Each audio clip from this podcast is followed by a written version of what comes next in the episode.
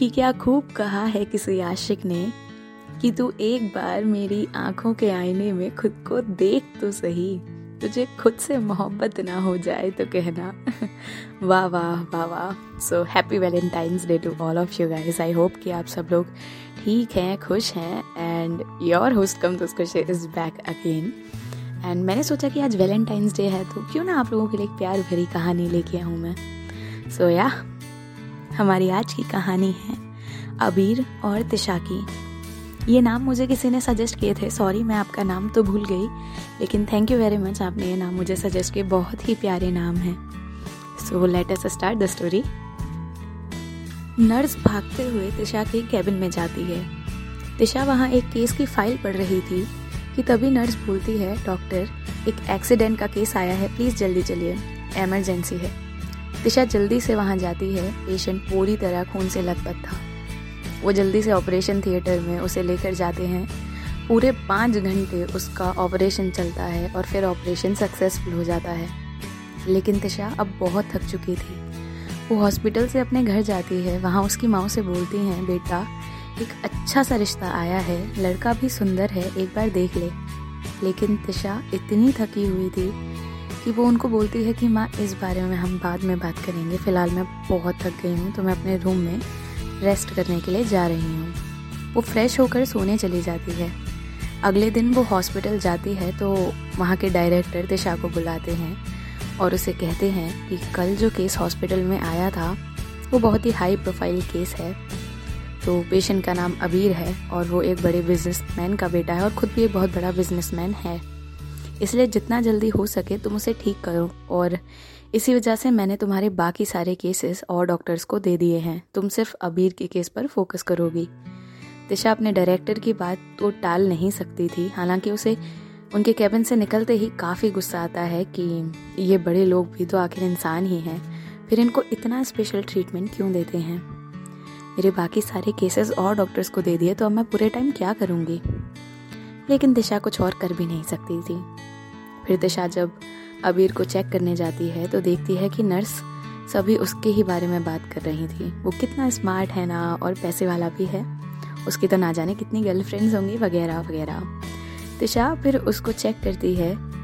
तो अगले दिन वो डायरेक्टर से पूछती है कि उसकी फैमिली से कोई नहीं आया क्या? तो वो बताते हैं कि उसके फादर का कॉल उनके पास आया था। वो कहीं बिज़ी हैं किसी टेंडर की वजह से तो वो फ्री होते ही यहाँ आ जाएँगे और उसकी माँ है नहीं। फिर वापस से जब दिशा उसे चेक करने जाती है तो उसे होश आता है। और वो दिशा से पूछता है कि वो कहाँ पर है और ये कौन सी जगह है? और कितने दिन से वो वहाँ पर है? तो दिशा उसे बताती है कि वो उसकी अटेंडिंग डॉक्टर है और वो एक दिन, पूरे एक दिन बेहोशी में ही रहा था। उसका एक्सीडेंट हुआ है और वो फिर वहाँ से चली जाती है। फिर एक दिन जब वो उसके कमरे में जाती है तो वो सो रहा था। और तेशा को उसे चेक करना था तो वो सोचती है कि जब ये जाग जाएगा तो मैं चेकअप कर लूँगी। वैसे भी उसके पास कोई और पेशेंट था भी नहीं। तो अबीर के बेड के ही पास बैठ जाती है। तभी उसका ध्यान जाता है कि अबीर कुछ नींद में भड़बड़ा रहा था। वो सुनना तो नहीं चाहती थी, लेकिन फिर उसका ध्यान उसी आवाज़ पर जा भी रहा था। तो वो सुनती है, अबीर शायद अपनी माँ को मिस कर रहा था। दिन बीतते गए और अब दिशा देखती है कि अबीर नर्स से काफ़ी बातें करता था, उनसे फ्लर्ट करता रहता था। और उसे ये सब बिल्कुल पसंद नहीं था। लेकिन एक दिन, नर्स उसे बोलती है कि वो खाना ढंग से नहीं खाता है। जब दिशा एक दिन उसको चेक करने जाती है तो वापस से वो उसकी माँ को याद कर रहा था नींद में। अगले दिन, वो अबीर के लिए अपनी माँ के हाथ का बना हुआ सूप लेके जाती है, लेकिन वो जानती थी कि अबीर डायरेक्टली तो उसे एक्सेप्ट करने से रहा। तो उसे चेक करने जाती है और खुद से लंच वहीं छोड़कर जा रही होती है। कि अबीर उसे बोलता है कि, डॉक्टर, आप अपना लंच भूल रही हैं शायद? तो इस पर तिशा बोलती है कि, मुझे कैंटीन में खाना है। ये मेरी माँ ने ज़बरदस्ती रख दिया है, इसलिए तुम वो नर्स आए तो उसको दे देना। वो खा लेगी, वरना मुझे फेंकना पड़ेगा। मेरा तो बिल्कुल नहीं है मन ये सूप पीने का। फिर तिशा वहाँ से चली जाती है। अबीर उसके जाते ही डब्बे में से सूप निकालता है और पी जाता है। अब तिशा किसी ना किसी बहाने से उसके लिए खाना ऐसे ही ले जाती। एक दिन अबीर उसे थैंक यू बोलता है। तो दिशा उससे पूछती है कि ये थैंक यू बोला तुमने? तो उसने कहा कि आप डेली मेरे लिए अपने माँ के हाथ का बना हुआ सूप लेकर आती हैं, खाना लेकर आती हैं। लेकिन तभी अबीर के पापा वहाँ आ जाते हैं। अबीर उन्हें देखकर कुछ खास खुश तो नहीं होता, लेकिन उन दोनों को वहाँ पर देखकर तिशा वहाँ से चली जाती है। बाद में अबीर के पापा डॉक्टर से कहते हैं कि अब इसको आगे का ट्रीटमेंट मैं चाहता हूँ कि ये घर से ही हो। तो डायरेक्टर तिशा को बोलते हैं, लेकिन तिशा इस पर सीधा साफ़ मना कर देती है। लेकिन अबीर फिर तिशा को पर्सनली कहता है प्लीज़ आप ही मेरा केस ले लीजिए। लेकिन तिशा उसके घर उसका ट्रीटमेंट करने नहीं जाती। उसकी जगह दूसरी डॉक्टर को उसका केस दे दिया गया था। लेकिन एक दिन तिशा के पास एक कॉल आता है, अबीर के पापा। जो कि उसे बोलते हैं कि प्लीज़ मेरे बेटे का केस तुम ले लो। वो कई दिन से खाना नहीं खा रहा है ढंग से। इस वजह से उसकी तबीयत और बिगड़ सकती है प्लीज़ वो इतनी बार प्लीज़ कहते हैं कि फिर तिशा एक दिन सोचती है कि मैं बस एक दिन उसे विज़िट करके आऊँगी। जब वो अबीर के घर पहुँचती है तो देखती है उसका घर काफ़ी बड़ा था। फिर वो एक सर्वेंट से पूछती है कि अबीर का रूम कहाँ है? जब वो उसके रूम में पहुँचती है तो अबीर उसे देखकर बहुत खुश होता है और सबसे पहले उसे पूछता है कि आप मेरे लिए कुछ खाना लेकर आई हैं या नहीं। फिर वो उसके लिए जो लंच लाई थी, उसे उसे अबीर को दे देती है। अबीर उसे रिक्वेस्ट करता है कि प्लीज़ आप मेरा केस ले लीजिए प्लीज़ वो इतना कहता है तो तिशा भी कहे, कहाँ तक मना करती, कब तक मना करती? तो वो हाँ कह देती है। अब तिशा डेली उसके घर उसका ट्रीटमेंट करने जाती वो उसे चलने में हेल्प करती, कई दिन तक ऐसे ही निकल गए। अब वो अच्छे दोस्त बन गए थे, लेकिन एक दिन हॉस्पिटल में एक और इमरजेंसी केस आ जाता है। और ऑपरेशन में इस बार दिशा को आठ घंटे लग जाते हैं। ऑपरेशन के बाद जब वो अपने घर रेस्ट के लिए जाती है, जब वो नींद से जागती है तो देखती है कि अबीर के कई सारे मैसेजेस और कॉल्स पड़े थे। फिर वो अबीर के घर जाती है और वहाँ पर उसका सर्वेंट उसे बताता है कि वो सुबह से अपने कमरे में बंद है और अजीब अपनी चीज़ें तोड़ रहा है और बहुत गुस्से में भी है।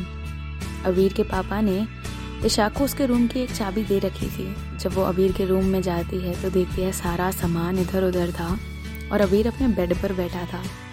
जब वो उसके पास जाती है तो देखती है उसके हाथ में चोट लगी हुई थी। वो अबीर को बोलती है कि फ़र्स्ट एड बॉक्स कहाँ है, लेकिन वो नहीं बताता। फिर दिशा खुद फ़र्स्ट एड बॉक्स ढूँढने लग जाती है। इसी चक्कर में जो कांच के कुछ टुकड़े पड़े थे वहाँ, उससे तिशा के खुद के हाथ में लग जाती है और खून निकलने लगता है। ये देखते ही अबीर फ़र्स्ट एड बॉक्स निकालता है और उसकी पट्टी करता है। ये देख कर दिशा कहती है, लाओ, अब मैं तुम्हारे हाथ पर भी पट्टी कर देती हूँ।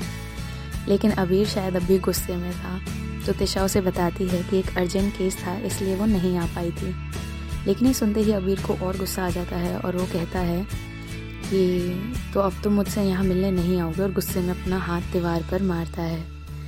तिशा उसे बोलती है कि क्या हुआ? तो अबीर कहता है, अब तुम्हें नया केस जो मिल गया है, अब तुम यहाँ नहीं आओगे ना? तो तिशा कहती है, वो कोई ऐसा वैसा केस नहीं है। दरअसल जो लड़का उसकी माँ ने उसके लिए देखा था, वो उसी लड़के का केस था और उसका नाम रजत है।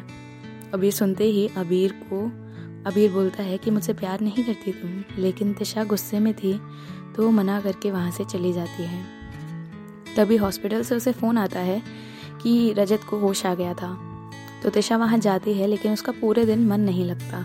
रजत ने भी तिशा की पिक्चर देखी थी तो उसे देखते ही बोलने की कोशिश करता है। लेकिन बोल नहीं पाता। फिर तिशा उसकी ड्रिप चेंज करवाती है और उसकी माँ भी तभी वहाँ आ जाती हैं।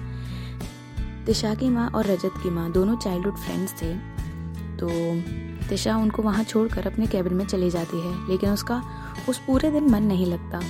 उधर अबीर भी तिशा को बहुत मिस कर रहा था। दो तीन दिन ऐसे ही बीत जाते हैं। वो हॉस्पिटल में भी नहीं जा रही थी कि तभी एक दिन तिशा के पास एक कॉल आती है। अबीर के घर के केयर टेकर की और वो कहती हैं कि अबीर सर को कुछ हो गया है, वो कुछ बोल ही नहीं रहे हैं। तिशा भाग कर जब वहाँ पहुँचती है तो देखती है कि घर में बस एक केयर टेकर ही था और कोई नहीं। वो जब अबीर के कमरे में पहुँचती है तो देखती है कि अबीर बेजान सा पड़ा था अपने बिस्तर पर। तो दिशा ने जाकर जल्दी से उसको चेक किया और वो एक बार को तो घबरा गई और रोने लग गई। लेकिन तभी अबीर हंसने लग जाता है और कहता है, देखा, तुम्हें मेरी कितनी फ़िक्र है और तुम कहती हो कि तुम मुझसे प्यार नहीं करती। लेकिन दिशा और गुस्से में थी। फिर अबीर उसका हाथ पकड़ता है और कहता है, शाह, मैं बहुत प्यार करता हूँ तुमसे। न जाने कब मैं इतना पागल हो गया तुम्हारे प्यार में। मैं बस तुम्हारा थोड़ा सा वक्त चाहता हूँ और वो रजत रजत को छोड़ दो तुम। तुम्हारा टाइम मैं किसी से शेयर नहीं करना चाहता। दिशा ये सुनकर उसे कहती है, मैं रजत को पहले ही मना कर चुकी थी। पर तुम तुम तो उससे भी बड़े पागल हो। मेरी जान ही निकल गई थी ऐसे देख कर तुम्हें। लेकिन फिर जब वो देखती है कि अबीर उसे सच में बहुत प्यार करता है और कहीं ना कहीं दिशा भी उसे बहुत प्यार करने लग गई थी तो वो सिर्फ़ उसके प्रपोजल को हाँ ही कहती है, उसके पास कोई ऑप्शन ही नहीं था। And this is how now I think they are happily ever after at least in my imagination so आप मुझे ज़रूर बताइएगा आपको ये स्टोरी कैसी लगी। And happy Valentine's day once again आप अपने प्यार, जो, जिनसे आप प्यार करते हैं, आप ज़रूर उन्हें बताएँ आज के दिन कि हाँ आप हैं उनके साथ हमेशा। एंड आई होप अगर आपको स्टोरी अच्छी लगी हो तो like comment and share it with your friends thank you very much and if you if you want to share anything with me you can share it on instagram at the rate scribbles of soul thank you very much